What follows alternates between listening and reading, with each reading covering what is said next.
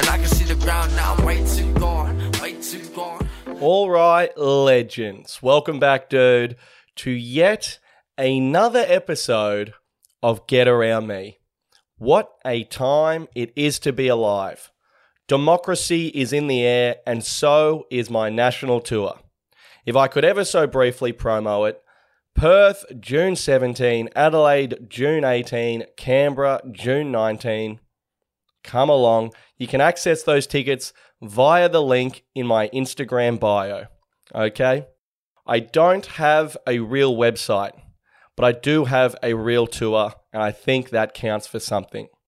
So those shows are starting to fill up. Would love to see you there. Come along. Beers after guaranteed, and should be sick. So yeah.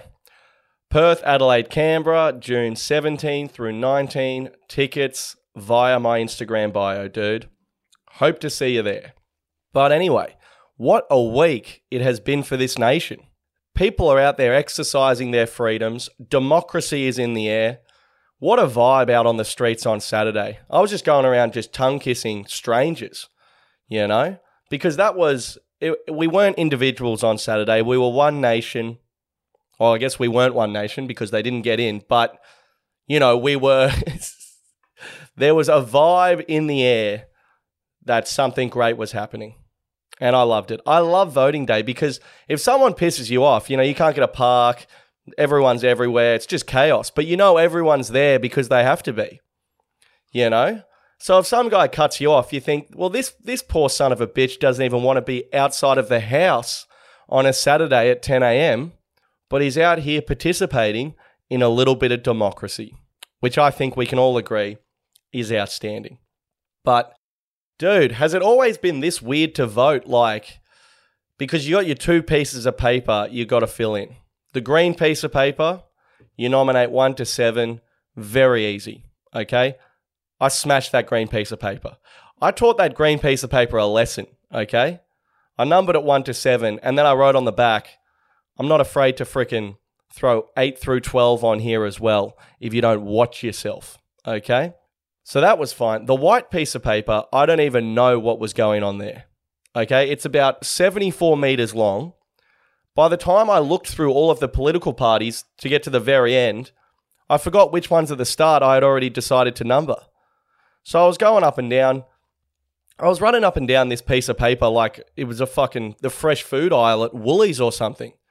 I've never seen, I don't know what printer they've got putting out this A4. It's like an A4 piece of paper landscape if it just never stopped. It's like the printer forgot to cut.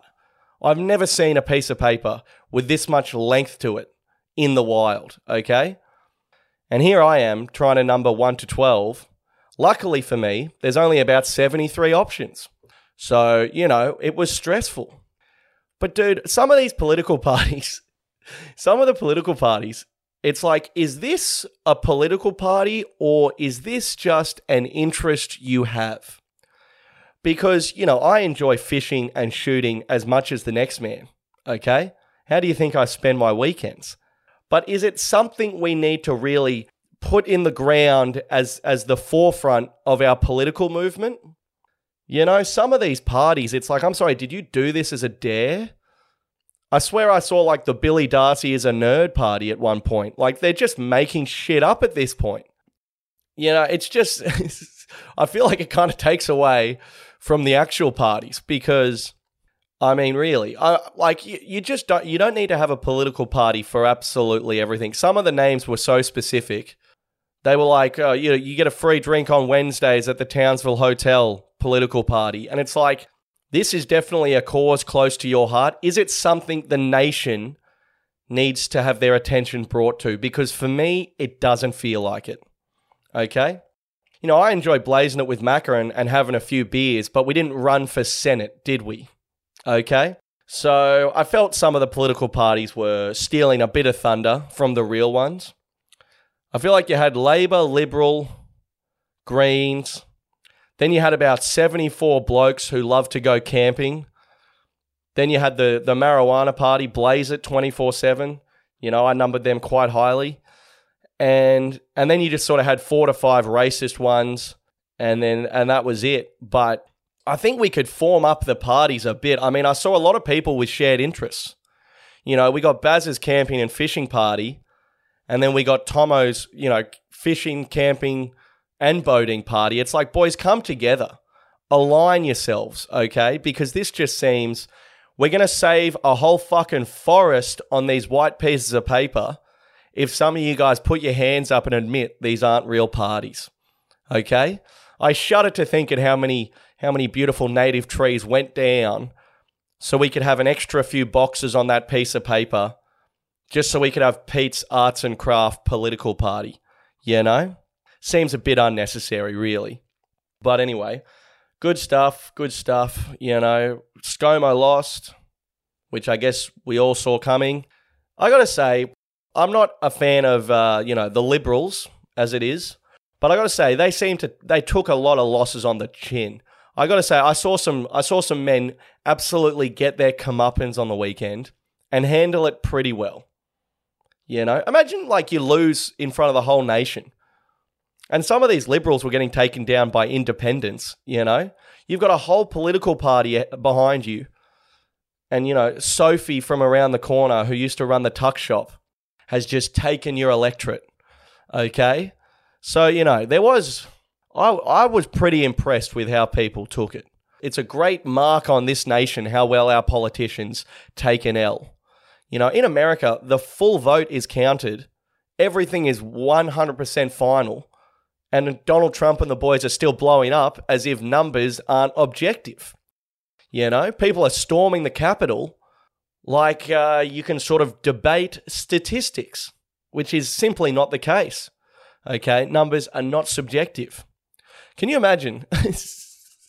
Can you imagine if like all these liberal voters just stormed the White House because they lost and just started, you know, taking a shit in the Senate or whatever those white fellas did over in the states? You know, I'm glad we're as a nation we can just sort of go, yeah, this guy won, this guy lost, and let's just move on. We had we had there was uh, liberal MPs who were admitting they lost and congratulating their opponent with only like a third of the vote counted. Oh, there's still two thirds to go, plus postal votes. And people are going, yeah, look, uh, you know, not all the votes are in, but it doesn't take a genius to work out where this is headed. I'd like to congratulate Pete's Arts and Craft Party for taking my seat, you know. I thought the whole thing was pretty good. I thought everyone took their L's well. I would love to see someone handle it poorly if I'm ScoMo or if I'm, you know, I'm a prime minister, once you lose prime minister, you hand over the party to the next guy. You know, you, you, you look around the room, you find the next 65 year old bloke with a suspect hairline and a questionable attitude towards immigrants, and you hand over the reins like a gentleman. Okay? But if I'm ScoMo, you're never going to be prime minister again. You know, it's a one time gig. If I'm ScoMo, God, I just want to see one guy just take it poorly. You know, I'd be freaking, I'd be lighting the biggest joint in the freaking in the lodge, the prime minister's house, and I'd be like, "Well, this is bullshit." Okay, and I'd just go nuts. I'd be like, "Yeah," I'll, you know, I'd just start trashing the other guy. I'd say, yeah, whatever, I lost, but my lease ends in 10 days, you know? See you in court if you think I'm leaving this place before then and then we just just you know more or less not destroy the place but you know just sort of live in it disrespectfully for the next few days you know just carry on a bit you know i'm talking i'm talking shoes inside uh, i'm talking smoking cigarettes in non-ventilated areas you know and just get weird. God how good would it be? I was thinking about this. How good would it be if you were the prime minister okay but then you lost? Because I, I was just thinking this has got to be the biggest tools down energy on the planet. Imagine you've just been prime minister for what five years or whatever he was. I can't keep up because they keep changing it within their own party, which I don't think is particularly fair. But let's say you've just been prime minister for for six years or what have you, and you, you lose. You lose to freaking Albanese and the lads. Everyone saw it coming, so you're not even surprised, you know and you're just thinking, I'm done. Scott Morrison is never going to work harder in his life than he has in the previous decade. Can you imagine that? Dude, if I've I finished when I was working full time, I would finish one week of moderate office work and I'd be doing like 170 Ks an hour back to the lad pad. Ravenous for the session. Just the tools down energy was too much for me. Imagine you're like 50 and I go, Bill, you're done with that job forever. And it, you are just, cruising into neutral from here. You are never going to work harder than you've just worked in your life. God, the home straight. How good would I'd be going absolutely nuts, dude. God, I would love to. I would never want to be prime minister, but I'd love to be a former prime minister, or a. I'd love to be a former anything. No one has a better life than someone who did something fucking sick 20 years ago. That's why retired athletes are just so chill. If you were like a, an Australian cricket superstar in like the early 2000s, let's say you're Glenn McGrath. For the rest of Glenn McGrath's life, he never has to bowl a ball again. And people pretty much every day are going to come up to him and be like, dude, how sick was that thing you did ages ago? And you can be like, I know and I never have to do it again. God, that's what I want. I just want that one big thing. I want to like play the SCG sold out to 100,000 people and then just know that that's it's never going to be better. I want that tipping point of knowing that yeah, the tools are down. God. There'd be nothing better, I think. But anyway, speaking of the tools, I was fucking on them last week in a big way. So, How's this? So, had my Sydney Comedy Festival shows last Thursday and Friday night. Thanks to everyone who came. Looking at doing another one June 24. I apologize for the slow nature of my administration skills. Okay? So, firstly, Wednesday night, I'm, uh, I'm out there doing a bit of comedy, running the material, getting ready, you know? I would argue, I don't know who had a bigger week last week. Anthony Albanese or Billy Darcy. Because let me tell you, we both had stuff to do. Okay? So I'm running the joke. So I closed this night in Chippendale. Okay? And all I want to do is just run this material and get off. Okay? I just had a couple of lines I wasn't sure about. Just want to do the gear, go home. No palo inglés. You know what I mean? No fuss. So what happens is I just go up there and get pretty like just relentlessly heckled for the best part of 20 minutes. I was supposed to do 10, but you know, when you you start riffing and raffing, you lose track of time. So I'm just getting heckled by this guy, like just yelling shit out relentlessly. And then, you know, it's sort of all a bit of hiss hoss. There's a clip of it on Instagram actually, if you want to check it out. I ended up aligning myself with the biggest bloke in the room, this Lebanese bloke and then just basically threatening these guys for the next five or so minutes. So it wasn't the most productive set I've ever had in my life. And, you know, but it was pretty fun or whatever. I don't really care. I don't mind getting in a bit of a scrap, as it were. Anyway, so I come off, and this is every person that heckles you has to come up to you after the show. Just know that if you've ever heckled a comedian and interrupted their material, they don't want to be boys. I don't want to fucking have a beer with you after the show. You know? You ruined what I was trying to do, you piece of shit. So, of course, these guys come up to me. They go, Sorry about that, mate. It's just that we can't back down because we're actually trained MMA fighters. And he, this guy shows me like a picture of him in like MMA gear, training or something. He goes, Sorry, mate. Yeah, so sorry, we're a bit rowdy, mate. We're actually trained, uh, not UFC, but MMA fighters. And it was kind of like a veiled threat, being like, yeah, you just watch out, mate, because we know mixed martial arts. And let me tell you guys, if you're going to fucking threaten someone with your mixed martial arts prowess, don't do it at a gig where I'm not getting paid. Okay? There's many things I'll do in this world, but I'm not getting fucking put in a rear naked choke at a pub on a Wednesday night for free. Okay? If you want to assassinate me, you come to the Sydney Comedy Festival like everyone else, and you you put your money in my back pocket first. So I literally go, "Oh, cool, you guys do MMA." He goes, "Yeah, dude, yeah, we're pretty, yeah, we do it." And he's like looking at me. I go, "All right, dude, cool." I literally just put my hand up. I go, "I go, I can't even deal with this, mate. Okay, I'm not gonna, I'm not gonna get knocked out at a suburban pub for an unpaid spot. You piece of shit. Okay." So that was my preparation for the big shows, coming in hot. I come in so late to my sound check on Thursday. Luckily, uh, I don't really need a sound check. I don't have any sound cues or whatever. The only reason I went to sound check was to tell the guy to play the theme for the Blue Water High television show as I come on stage. Okay, so that was my entire sound check. They always ask about the lights and the sound and this sort of stuff. And the, the truth is, I don't know and I don't care. Okay? Point the light at me and have the microphone fucking loud because I'm about to tear the paint off the walls, my friend. Okay? So I just want to have a quick sound check, then go get some dinner before the Thursday show. And Sydney are my biggest shows of the year. So I was, you know, I was prepared to the gills. I was fucking nervous, the whole deal. Anyway, the guy who runs the factory theatre comes over. He goes, Bill, I just need to have a word with you before you go. And he was like pretty serious. I was like, what the hell? And he's an absolute legend, this bloke. So I go, all right, what's up? He goes, he goes, mate, I've I've hired extra security for your shows because uh, last year was just too out of control. And I thought he was joking, and then he was like, "This." He then he brings the guy over.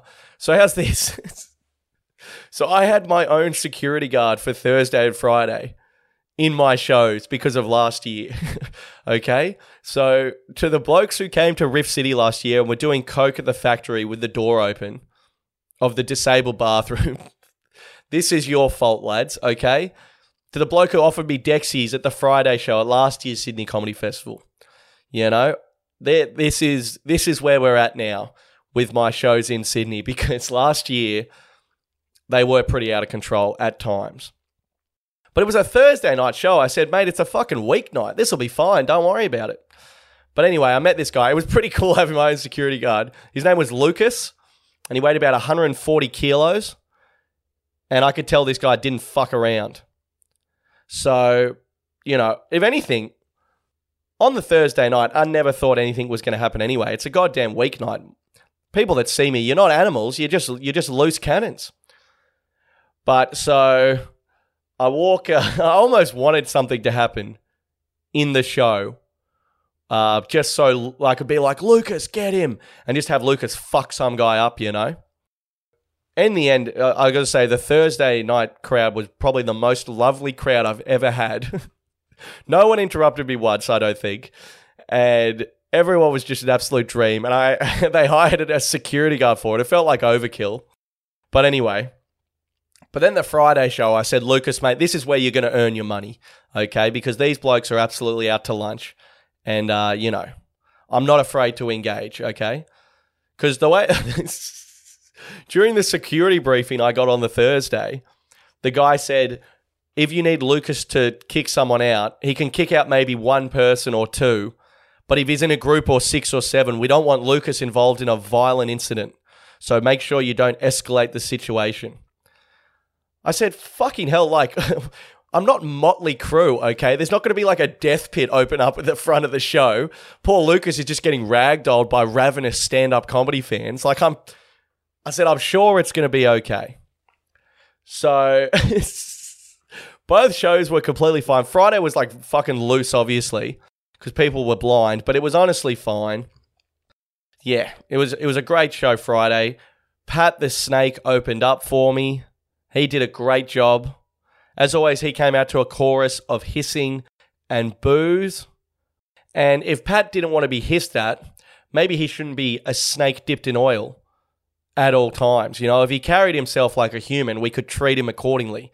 But until then, he's going to continue to get hissed at like the reptile that he is.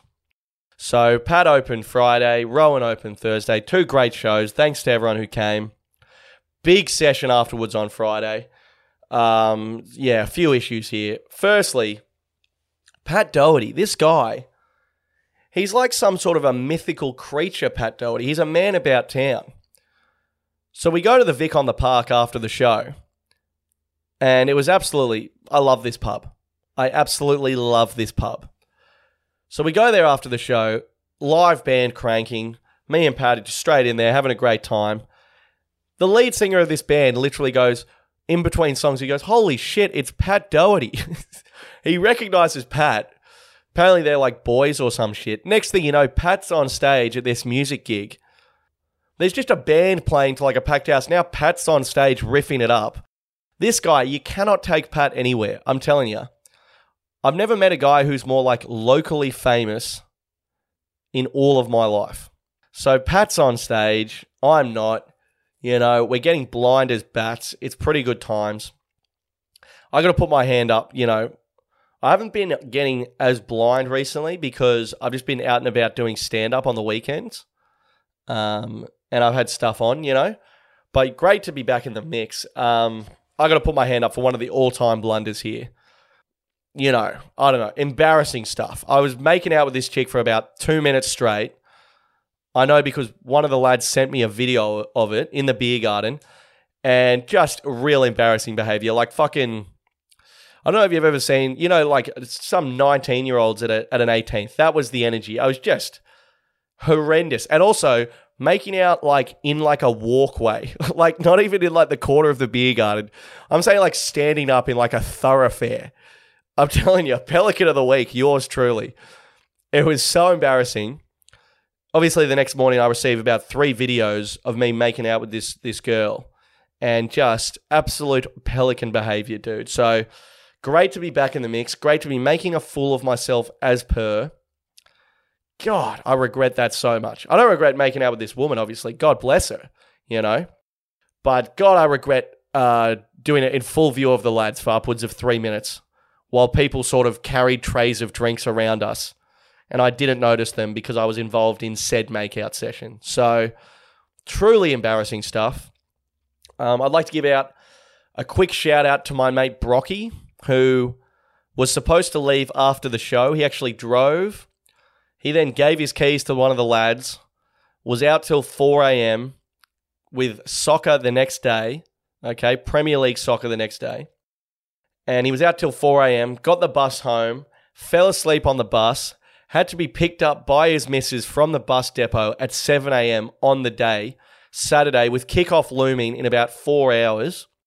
The guy's absolutely out to lunch, and then bam, soccer was cancelled. So I think that just goes to show when you put, when you freaking take it to Friday night, okay, and give it your all, the universe will fall into place. You know, the universe will sort of, sort of bend around you, much as the patrons coming back from the bar bended around me and and this woman on Friday night. Okay, so I'm a pelican. Brocky's a legend. Sensational night. I can't even think of anything else really off the top of my head that happened because the well, the next morning, I just saw immediately was sent this video of me making out with this chick and was just, and then I think I just went into full blown sort of trauma mode and tried to black out the rest of the night to avoid any more sort of school dance style makeout videos of yours truly coming out. I mean, just Jesus fucking Christ, Bill. What are you doing? it's Oh god. Oh my god. I have I don't know. I don't know. But anyway, cracking night, dude. I had the fucking sickest time ever though, I'll tell you that. And if if no one filmed me making out with that girl, I mean, I tell you what, it's pretty much as good as nights could go, really. So God bless, you know? Thanks to everyone who came to the shows. I fucking loved it. It was the best night ever. So thanking you. And I filmed both shows. So hopefully should be releasing some clips in the coming months. Okay, so up next, we got some fun fears that people have uh, messaged me in the last couple of weeks. So love it. Here we go. And I got to say, this week's are particularly good. Okay, I don't want to sort of, I don't want to hype up the segment before it even begins. That would be foolish. Uh, but you know, I'm willing to go out on a limb and say these ones are particularly good. So this is a big one. Kicking or passing a ball with a bloke you don't know. Now, this is a massive fun fear because you think you're just passing or kicking a ball. Maybe you're doing both if you're feeling particularly adventurous. But when you're doing it with someone you don't know that well, what it, it, what it really is below the surface is a subtle battle for supremacy. Okay? It's really just every pass, every kick, we are just inching towards finding out who the alpha male of this situation truly is. Okay? You know, you're trying to work out is this guy, did this guy play representative footy? What am I doing? You know, how oh he's he's passed that one harder. Maybe I'll pass it not quite as hard. You know, maybe I'll I'll do a around the back just to show him that I don't even care about this battle for supremacy, dude. But then next one I'm gonna try my hardest to remind him that hey, I fucking do actually care about this a lot, okay? And so there's this there's this undercurrent and it's never spoken. Never ever spoken. But you but at the same time, you don't want to you definitely don't want to lose the battle okay? Because then when you go back inside to the party or what have you, that bloke, he's going to take that energy that he knows that in a sporting situation, he's got you covered, okay? And that's something we cannot risk, okay? But at the same time, you don't want to risk trying too hard. You know, you're freaking having a beer, chucking a footy. You don't want to start sprinting around trying your best, getting all sweaty looking like you're trying out for the under sevens rep team. That's equally as embarrassing. Okay? You don't want to you don't want to lose or even acknowledge the battle in any way. And best case scenario, you win the battle while also seeming completely disinterested in the very concept of passing said footy. That's that's the less interested you look, the more alpha it's going to come off. Okay? I like to, you know, if I'm passing the footy with some bloke, I like to strike up a conversation with someone who's just standing nearby. They're not even involved in the thing. And and just talk about whatever, you know, talk about your tax return from the previous year, you know, talk about the the future of the of the Liberal Party, you know, talk about anything. Just uh, don't even catch the ball, don't even look at it. You know, be surprised when the ball comes back to you. Be like, oh, okay. You know, Look uninterested. Don't care. That's how you win. Okay. Maybe even pepper in that you've got a bit of an injury. Just be like, you know, throw this guy some absolute bullet pass. I'm talking a fucking laser beam. And then be like, oh, geez, that's, that's the old shoulder injury from 2014. Oh, that doesn't feel too good. You know? Act stiff and disinterested, even though you're out the back warming up 10 minutes ago because you knew this subtle battle was heading your way. Okay? So look disinterested and never ever acknowledge the battle. That's the key. You must win without acknowledging it, okay? Because you don't have to. Everyone else will know. There'll be a shift in energy when you return to the party. Everyone else will know who won, okay? So don't mention it. But that is a great fun fear. That is that is a, a very tricky situation that a lot of blokes find themselves in. So sensational fun for you. Next fun fear I like this one too. Getting stuck on a pedestrian island or a median strip, you know, in between a lot of traffic. That's a fun fear because now you've got people driving past you either way. Yeah, and they're thinking you don't know how to make good decisions. They're thinking the sort of bloke who would freaking only make it to the median strip and get stuck there. He's a sort. There's no way this bloke has a house or a girlfriend or a strong self image. You know, people are thinking all sorts of things as they drive past you at 110 k's an hour. Okay? Now, the trick with getting stuck on a median strip is again, look cool, look disinterested. Don't acknowledge the fact you got six bags of shopping on a full blown highway. You got buses doing 110 either side of you. Don't look freaked out. Have your sunnies on, you know. Send a text. God, call call up your auntie, catch up. Ask about how your cousins are going. Do your taxes. Do anything, okay? Look cool. Do not show fear whatever you do, or that's that's going to be reflected in the speed at which people drive past you. Okay? If you look freaked out, people are just going to speed up and hope to clip you. Okay? That's just the world we live in. So, you know, the trick with the median strip, because I'll put my hand up. You get stuck on a tiny, thin median strip with cars doing 90 k's an hour either side of you. It's uncomfortable. Okay. I don't like it, and neither should you. Okay. But don't ever let that fear permeate onto the road. I honestly have a theory that the, the more scared you are, the more cars that are going to come. You ever see some guy who's not scared at all? They seem to just drift across full blown traffic like everyone's getting out of their way. You know, your attitude creates this situation. So don't show any fear on the median strip, otherwise, you will be in trouble. Okay? Next fun fear This is also a particularly good one. When you're at someone's house and you go to use the bathroom and there's no lock on it. Firstly, having locks on your bathroom door should be mandatory. There should be some sort of a law in place, okay?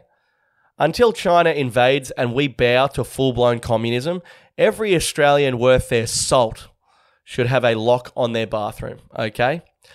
Uh, it's a weird one because you don't have a lock, that's fine. But if your nan walks in on me doing something on, ungodly on the on the toilet, we're gonna have a situation. You know, you're gonna serve up chili con carne for dinner and then follow that up with a no bathroom lock combination and have your freaking, you know, your poor nan post dinner with you know dementia and all sorts of stuff flying around her dome, walking around in a house with no lock on the bathroom. This is a recipe for disaster. And as a guest, I don't feel safe. Okay. So, and here's the other thing if you're not going to think to put a lock on your bathroom, you're probably not going to think to knock on the door either. I mean, these are just godless heathens in my books. People that don't have a lock on their bathroom. And then here's the thing if I'm using the bathroom in your house, that's my time to regroup. You know, that's my time to think, how am I how am I going socially? Nan loves me, but she thinks I'm her dead husband. Work on that. You, th- this bloke's sister is is sort of a bit of a weirdo. Maybe I don't know. We we can work on that. You know, this is my time to socially regroup and come back out into the social arena with the shoulders back, ready to go. Okay? Whereas if there's no lock on the door, all I'm thinking is fucking whoever comes through, swing first, ask questions later. I'd rather uh, accidentally assault one of your family members than have them see me destroying your family toilet. Okay? I don't think that's too much to ask. You're creating undue stress, and it could all be it could all be avoided with a freaking four dollar fifty lock from Bunnings Warehouse. So sort it out. Now, last fun fear, and this is a good one too asking someone to repeat themselves for the third time. Okay? This is, make no mistake, fucking terrifying. Okay? And I think a big problem a lot of us have is we take those first two times for granted. I would say honestly, people say something to me for the first time. 90% of the time, I'm thinking about what I'm about to say and how much better it is than whatever you just said. Then they go in on the second time. I'm hitting that with the energy of, of my first time when they've already slipped one past me. So then they say it for the second time. Maybe it's loud. Maybe they don't speak the best English. Maybe they're a soft speaker. You know, maybe the acoustics are shithouse. For whatever reason, you miss the second time. And now, through your own carelessness, through your own ego, now we're at the pointy end of things because that third time is make or break. Okay? There's no there's no second chances. This is elimination football, gentlemen. Okay? So you better you better lean in. You better strain that ear of yours like it owes you money because this is it. If you don't get it on the third time, you just have to leave. Okay? You just have to leave. You could it's so uncomfortable because here's the thing. I'm pretty sure it's illegal in most states except for Queensland to ask someone to repeat themselves for a fourth time. Okay? If you if you want a freaking late term abortion or you want to ask someone to repeat themselves for the fourth time, do not go to Queensland because they don't fuck around with either of those things up there, okay? So I think the key is not taking the first two times for granted. When someone's talking to you, switch on, okay? Switch on because if you get to the third time and you miss it, now we're in a world of trouble. We're in a world of trouble, okay?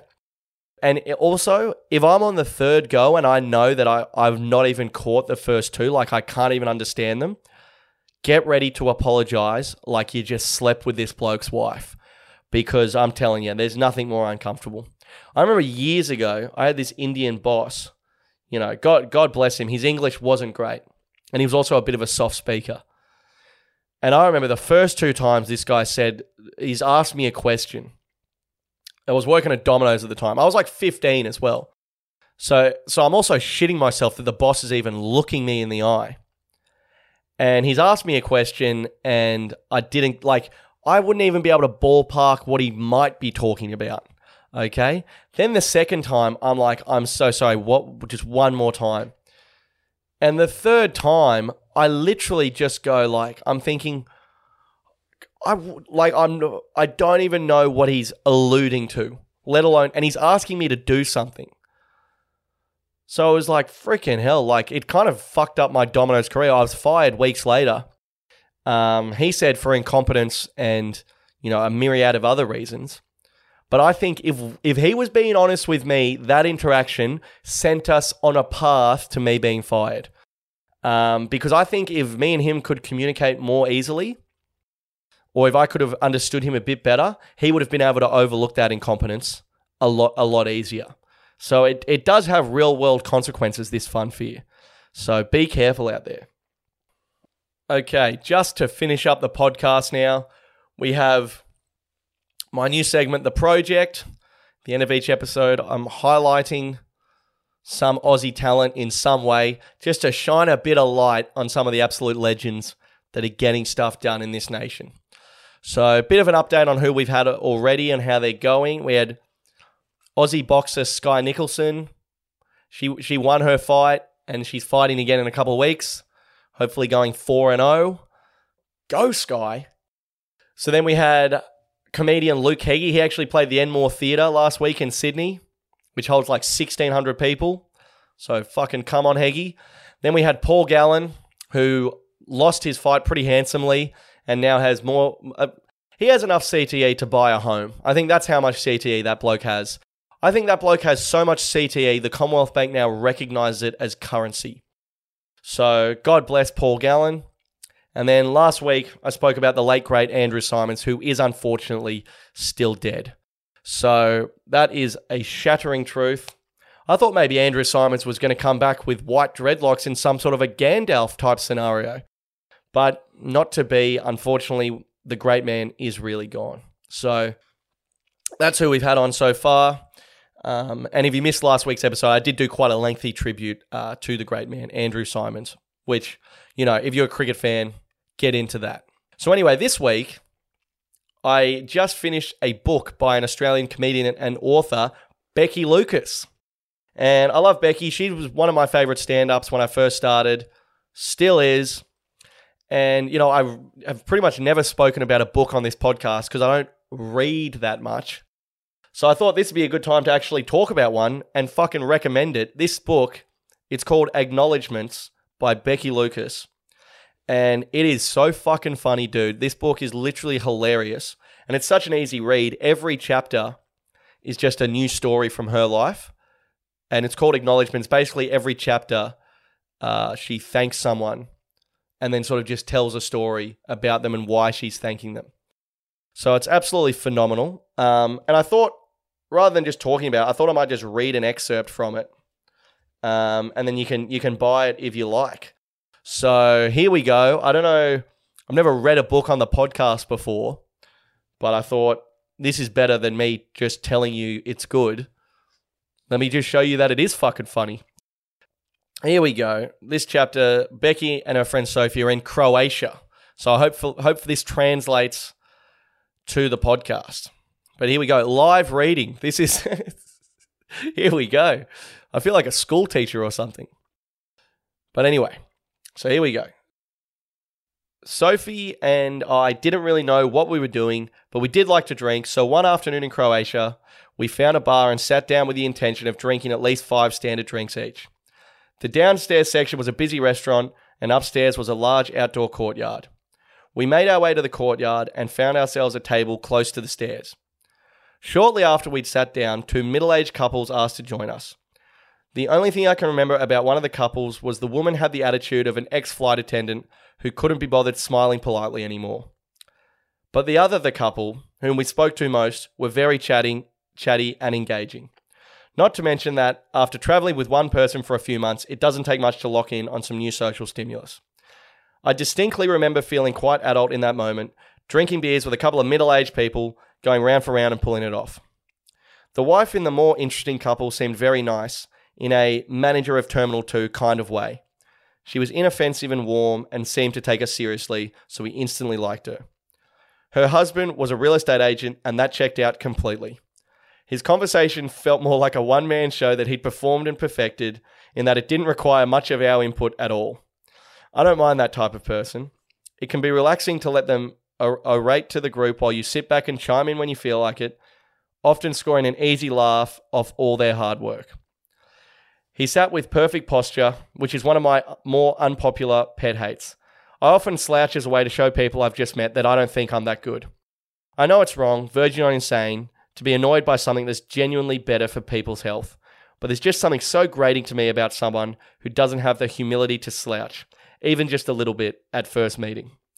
His wife didn't talk as much as he did, and instead alternated between surpassing eye rolls every time he used a word that he'd clearly just learnt, reminding him that he was sitting near the top of the stairs and to stop moving around so much, then giving us serious side eye every time he lectured us on the benefits of travelling. Almost every person who has told me how travelling made them a better person has proved themselves to be an utter dud. Obviously, I agree that getting more life experience under your belt will help you become a more well rounded person or an extremely effective psychopath. But the idea that travel in and of itself is the best way to do it seems flawed. I suspect the people who travelled back when it was less of a done thing learnt a lot about themselves, as they would have been forced to meet and interact with completely different people just to do simple things like catch a bus. But nowadays, with all the apps at people's fingertips and the tour groups that schedule you down to the minute, the only lesson people seem to learn from traveling is how to say, Do you have a phone charger in Spanish? And don't get me started of people who post pictures of their boarding pass next to their glass of champagne on social media.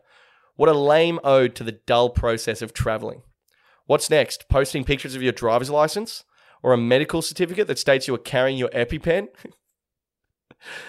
As the night wore on, this man continued to completely disprove his point about people bettering themselves by traveling by saying things like, the world is a book, and those who don't travel only read a page while intermittently disappearing into the bathroom to do lines of coke. Meanwhile, the rest of us committed to getting as drunk as possible. At one point, sensing the conversation was heading in a direction that didn't involve him, he once again impressed upon me and Sophie the importance of travelling, claiming, as his chair edged closer and closer to the top of the stairs, that just this year he'd been to Spain, to Rome, to London, and then bang, in a burst of coke induced enthusiasm, this man disappeared mid sentence down an entire flight of stairs. I caught a glimpse of his manic face as he went down, and then in that brief moment, he showed so, so much vulnerability for the first time that night, I found myself liking him for the first time. He and his chair rocketed to the bottom of the stairs and slid along the restaurant, restaurant floor, coming to a slow stop beside a big family eating an early dinner. Waiters ran to his aid and he angrily shooed them away like his fall was their fault. He wiggled out of the chair with some difficulty, jumped up and ran back up the stairs, chair in hand, perhaps thinking the quicker he returned to us, the less chance we had of noticing that he'd fallen down an entire flight of stairs. He settled back into the group, refusing the sympathies of the other couple and his wife. Then, without missing a beat, he continued listing the places he'd travelled to that year. Then he insisted once again that we simply had to travel. I remember thinking that if I were to give him advice, it would simply be to not fall down a flight of stairs mid story. oh, fuck it, oath, dude. So I, that's just an excerpt. I hope you liked it. It's called Acknowledgements by Becky Lucas. Such an easy book to read. I absolutely tore th- through this thing in about four days. And every chapter is about, you know, seven to 10 pages of just a hilarious yarn from her life. Can't recommend it enough. Fantastic Australian comedian and now author. Fuck yeah, dude. So that's the project for this week. And Becky Lucas also tours each year doing stand up. That is also phenomenal. So check it out if you like. I don't know how a live reading came across on the pod, but I hope I did the book justice because I found that to be an extremely uncomfortable experience. But anyway, that is the podcast for this week. Thanks for listening. As I said, I've got shows June 17, 18, 19 in Perth, Adelaide, and Canberra, and I would love to see you there. And you can get those tickets via the link in my Instagram bio. So, other than that, dude, thanks for listening. Way too long, way too long. Yeah, And I can see the ground now, way too